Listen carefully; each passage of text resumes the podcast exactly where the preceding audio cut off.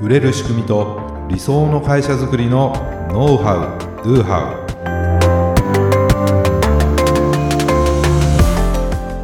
ウこんにちはビズクリエイトの渡辺です。ビズクリエイトの中野です。本日もよろしくお願いいたしまはい、おす願いいたします。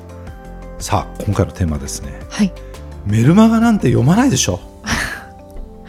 タイトルが出落ち感がすごいですけどはい。まあ、メルマガなんて読まないでしょっていう話たまに聞くわけですよ。うんそうですね。えどうなの？ちょこちょこ。って。はい。今メルマガってどうなの？と、いうん。やもう読まないでしょメルマガ。うん。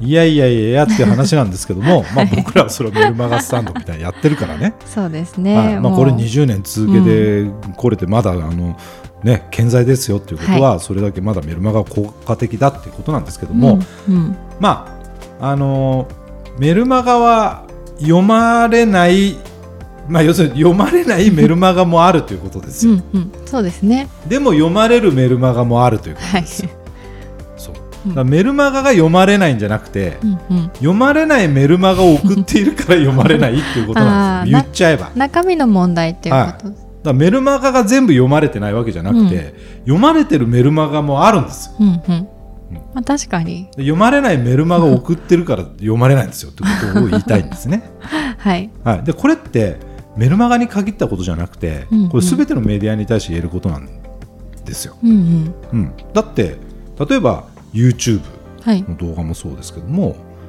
もう今ね動画が全盛の時代ですから、うん。皆さん YouTube されてるじゃないですか、はい。だけどめめちゃくちゃ視聴回数の多い動画と全然あの回ってない動画、うんうん。があるわけじゃないありますね。ね。だいや動画なんて YouTube なんかやったって見られないでしょって言ってるのと同じなわけですよ。確かに。大半の動画は多分見られてないですよ、うんうん。うん。だけど見られてる動画もあるっていうことなんでだから同じですよねってことなんブログとかもそうじゃないですか、ね、めちゃくちゃ読まれてるブログもあればそうじゃないものもあうんうん。るわけで、ブログなんてだ誰も見ないでしょっては言わないわけなんですね、はい。うん、でもなんかねこうメルマガそうに言われるなっていう感じがす言わごくあるんで。れがちですよね、うん。確かに。ちょっともう反論していかないとなっていうふうに思って ね今回そのあそういうそういう気持ちで。そういうあれなんですよ。わかりました、はい、いや難しいんですね。やっぱり読まれるものをこうんう書くって難しいじゃないですか、うん、難しいですね、うん。だけど、まあ、今回ねお伝えするそのポイントをまず知っていただいて、はい。それをチェックしていくと、うんうん。うん、そうすることで改善はできるはずあ。だと信じています、はい。僕は、そのポイントとは、はい、そのポイントをね今日お伝えしていきたいと思うんですけども、えーあのコピーライティングで言われてるねその3つのノット。ノット。ノットですよ。英語のね。ノット。はい、まあそういうものは例えばしないっていううん、ような意味のノットなんですけども、そうではないっていうね、はい。否定のノットです。まあ、何かというとこの3つのノットっていうのは、はい。まず読まないと、信じない。行動しない。っはい、てことなんですよ。これメルマガに限ったことじゃないです。ランディングページとかでもそうだし、うんうん。まあ、ランディングページとかに書かれてる内容も読まないですよ。うんみんなね。もう流し読みとか飛ばし読みみたいな。な、ああそうですね。一時ヒック、ね、逃さず読む人っていう、まあ、何回も読み直す人ももちろんいますけども、うん。前提として読まないしそこに書かれてることは信じないし 行動しないんですよ。うんうんそれをまず前提として考えていきましょうということなんです。うんということはそもそもメルマガは読まれないっていう前提でうん考えていきましょうと。なるほどじゃあどうすればよ読んでもらえてどうすれば信じてもらえてどうすれば行動してもらえるのかってことを考えればいいわけですね。はいでもそれを最初からいや絶対みんな読んでくれてるいやみんな信じてくれる。いやみんな行動するって思ってたら そうじゃなかったらええー、ってなる 確かに。前提が違いますもんそう。ね前提はもう読まない信じない行動しないっていう前提うん。でそれをどうしていくかってことを考えましょうってことなんですね、うんうんはい、じゃあ読まれないメルマガにはねどんな特徴があるか、うん。まあいい いろいろあるんですけど、はい。なんだろうなやっぱり読者との関係性が低いあ読まないですよね。ーうん誰々さんから来たメルマガだって思ったらすぐ開くっていう場合と、まあよく知らん人だしみたいな、後でいいや。っていうのとは全然違うじゃないですか。うん違いますね、うん。で開かれないってことなんですまずメールをそもそも開かれない、うんうん。受信トレイに来てるんだけど開かれない。うん。まあこれはねあの前もポッドキャストでもこう話しててそのメールの件名の話になりますね、まあ、例えば今回の、えーこのポッドキャストのね番組、えーはい。このエピソードのタイトルも「メルマガなんて読まないでしょ」ってタイトルに急遽したんですけど。えっと思う？うでと思う？そうするとついこうねクリックして多分はい。今聞いてる方いるんじゃないかなと思うんですけども。そうだからひ開かれないってことなんですよ。う。ん。とあと読みづらい、読みづらい。うん、読みづらいメールマガってたまにあるじゃないですか。開業がないとか。開業がないとか、あうー確かに。んね、ちょっとも体裁の問題とかうん。表現が難しいとか、あーあるかもしれ言いないです。回しとかねそういったものが非常にこう堅苦しくてとうんうんうん。か、漢字とか専門用語とかがやたら多いとか、うんうんうん。うん確かに。いろいろその読みづらくさせてる要素ってあるんですけども、はい。まあ、読みづらいんですよ、うんうん。とか売り込みばっかり。あメール送ってきたと思ったらまた何かの売り込ー 確かに。みねやっぱり売り込みばかりだと、ううんんちょっとなってやっぱ思っちゃいますよね。ね。引いちゃいますね。うんやっぱり読まれなくなるなと、うん。まあ、つまらない。単純につまらない、うーんつまらない。まあ、つまんないなと思ったらやっぱり読まなくなるじゃないですか。そうですね。うん、あとマッチしないってありそれは自分の興味とか関心事と合わないってことです、あでこれはある意味読み手側の、なまあ、問題というか合わないんだからしょうがないですよね。あ、そうですね。そしたらやっぱり読まれないわけうんですよ、うんまあ他にも出せばいろいろあると思うんですけども、はい。えーまあ、こんな特徴が、ね、読まれないメールマガにはあるかなと、じゃあ逆に読まれるメールマガの特徴って何って言ったらその逆ですよ、はいね、読者との関係性が非常に高い。うん。関係性がちゃんと構築できてる、うん。要するに読者から信頼されているっていうかな、うん。うん。まあ、それがあるとすごくあの読まれやすくなるなと思う、うん。うん。で開かれるってことです。やはり件名の付け方が上手だなとか、うん。あとはその読者との関係性が高いってことなんだあ誰々さんから来たメルマガだっていうことで非常に好意的にあのんうん思われてたら、真っ先に開くと思うんですよ。そうですね。だ誰から来てるメルマガかっていうのも大事じゃないですか。はい。うん。でさらにその件名が興味を引くものであれば、まあ、開かれて、うん。まあ、読まれる可能性は高くなるなと。はい。そして読みやすい、うん。うん。ね、さっきのダーッとこう開業もなくバーッと書かれてるとかはい。難しい言葉とか専門用語とかね、うんうん。みたいなのとかじゃなくて、まあ、非常にあの分かりやすい表現分かりやすい言葉を使って、えー非常にその行間うんとかねこう開業を入れて、まあ、体裁も非常に読みやすい体裁になってるとか、えーまあいろいろなねそういう読みやすくする要素があるんですけども、はい。まあ、そのようになってるメールが、うん。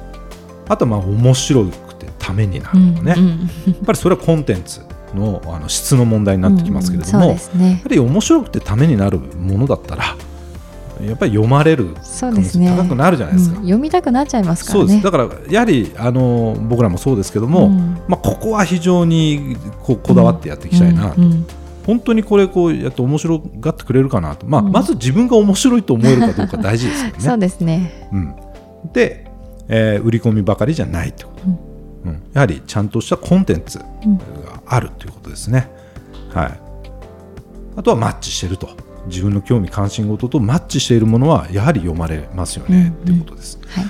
まあえーこれがチェックポイントになるかなっていうふうに思うんですけどもそれをこう客観的にちょっとチェックしてもらうと、どこに力を入れていったらいいかなっていうのは分かってくると思います。なるほど。うん。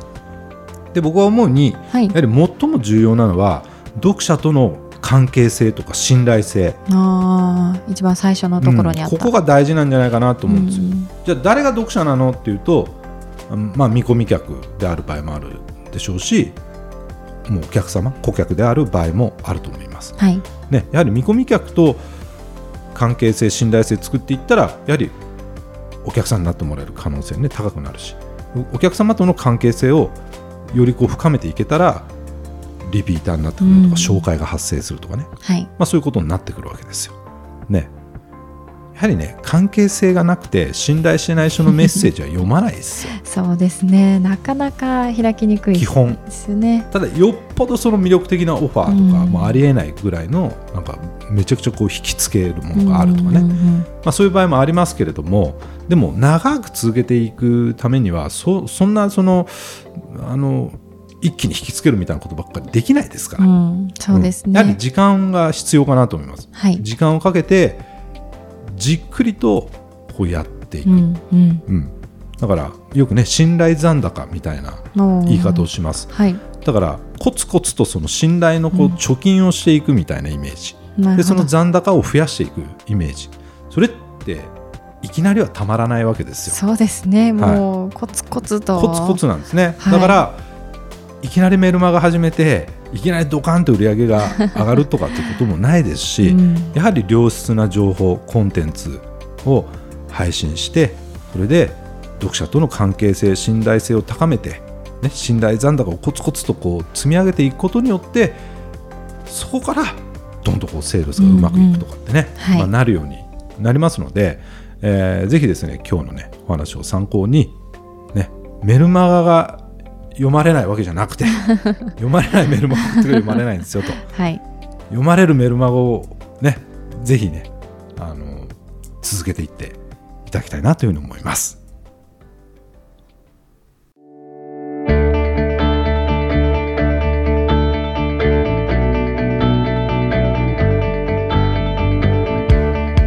はい、ありがとうございました。ありがとうございましたはい。いやーもう今年もはい終わりますね。終わってしまいます。ね、これが配信されるのが12月28日はい。ということでね、どうですかね？もう仕事納めの方がいたりとか、うん、そうですね、うん。もうそろそろ。ちなみに弊社はね次の日。はい。あ29日がはい。仕事納あれ？めそうでしたっけ？あだったような気がしますけれども。あれ違ったっけな？29です。29ですよね、はい。29日はい、はい。があの仕事納めなんですよね、はい。どうですか中野さん？はい、今年は。激動どのんな年でしたか？激動の一年だったかな激動の1年でしたか、はい。ねなんか振り返ってみるとあっという間だったようなね、気もするし確かに。なんかいろんなことがやっぱりあったな、うんうんっていうね。うんそうですうね、ん。まあ、えー7月からねうちはあの新しい期になって。はい。いや今期は変革だみたいなね、うん。感じで、まあ、いろんな取り組みをまたこう始めたそうですね。年だったなっていう、まさに今変革はいのうんうん。真っ最中っていうかな、ですね。感じで、まあ、今までもねいろんなことをやってきてるんですけどもさらにこう大きくうん何かをこう根底から変えていこうということでね、今までやってなかったようなこともこうチャレンジ、えーし始めた年になったかなっていうふうにね、これ思いますよね。そうですね、うん。まあ、このポッドキャストもねおかげさまで、えー今回で91回目ということはいですね。すごいですよね。ね、毎週水曜日にこう配信してこう、ももがき苦苦しみながらちょっとあれですけどね。ね。ネタどうしようなんて言いながらもね、なんとかこう、えー休むことなくですね。毎週こう配信できたっていうことはね、まあ、まあ僕にとっても非常に嬉しいことだなとはい思いますし、素晴らしいことですね。はい、あのたくさんのね方にこう聞かれてるようなのではい。さらにね来年はもっと何か皆さんのお役に立てる、ね、番組作りをねうんこうしていって、ね。まあ、もうすぐ100回ですから、はいも9回う見えてますからね。見えてますからね、はい。うん、何か特別な企画とかは？何も考えてないですけど。なんかね100回記念みたいなのもいいかもしれないですしね。ねうんなんかまああのー別に100回やったからどうってことでもないんですけども でもなんかやっぱりこう節目になるじゃはいないですか、こういうのってね。そうですねまた何かこう100回以降あーどうしていくかみたいなこともね今からちょっと考えたいなと思ってますしね、はい。うん、何かこう節目ねもう今年もあと数日あと3日とかね、4日ですけども、はい。えーまたこうお正月になるとですね、うん。なんかこう節目ですから。うんまた皆さんねうん。年初にこう目標を立てて、うん、そうですね。新しいこともやりたくなるはい。みたいなね、うん。感じは、まあ、あると思うんですけどもうまくその節目をやっぱり利用していくっていうのも大事かなと思うんですけど、確かに、まあ、そこまで意識しなくてもうんやはりもう決めたことをただうん。淡々と粛々とやっていくっていう側面も僕は大事かうな。んなるほど。と思ってます。なんかね年が明けたら 今までのこと全部リセットされちゃう感あるじゃないですか。ありますね。でまた新しく再設定ではなくて、うんうずっとその積み重ねのものもあるはずなので、はい。それはそれとしてずっと継続していくと、うんやはりねあのここ2回ぐらいにわたそのメルマガのことをねお伝えしてるんですけども、はい。えーまあ、やはり読まれるメルマガ、ね、どうすればもっと読者の方に喜んでいただけるかなと、ためになる情報を発信できるかなっていうのはねメルマガ発行者の方であればすべての方がこう、まあ、悩みながらというか考えながらねうん。やってることだと思うんです。それをさらにもっとよくっていうふうにね思ってまたこの2023年もねはい。メルマガやってってほしいなと思いますね。そうですねぜひ。はい、ということで、えーはい。今年1年えお聞きいただきましてありがとうございました。ありがとうごまざいますた来年もよろしくお願いいたします。はい、お願いいたします。当番組で取り上げてほしいことや質問を大募集しています。説明文に記載の URL からメッセージをお送りください。今日の話がためになったという方はぜひ高評価やフォローもお願いいたします。それではまた来週。ありがとうございました。